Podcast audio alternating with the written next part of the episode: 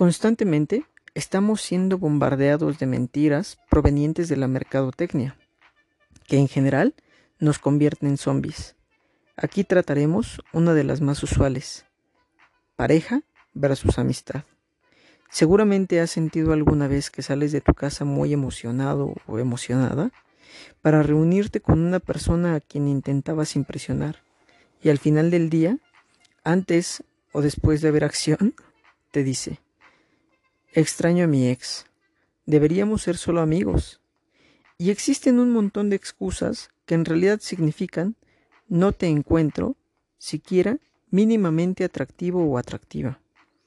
Así, te vas a tu casa, desconsolado por aquella emoción con la cual partiste y ahora te encuentras destrozado. Lo que piensas inmediatamente después es, el amor es una porquería. ¿Quién quiere una basura así? Lo mejor del amor es la amistad y el amor de familia. A pesar de las bombas que dicen que el amor más puro es el de pareja, sucede que nuestros instintos están enfrentándose a las mentiras mediáticas y así por fin encontramos una verdad.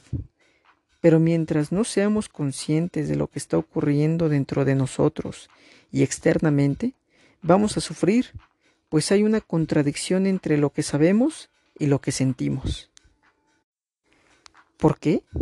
Porque sentimos que ese dolor e ideas que surgen de nosotros son al final un premio o un intento de consolación. Al no ser capaces de cumplir con nuestros objetivos, nos sentimos despreciados, feos, poco atractivos. Sin embargo, todos estos pensamientos negativos se desvanecen e incluso desaparecen en presencia de amigos. Son los amigos los que realmente logran expulsar noblemente y sin compromiso al amor.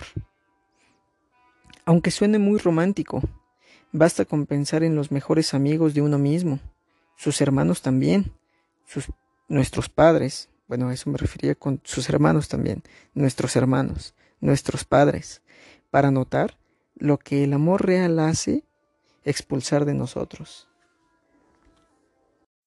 Si te gustó esta entrada del podcast, puedes escuchar las demás o escribir también al correo que dejé para comentarios y retroalimentación.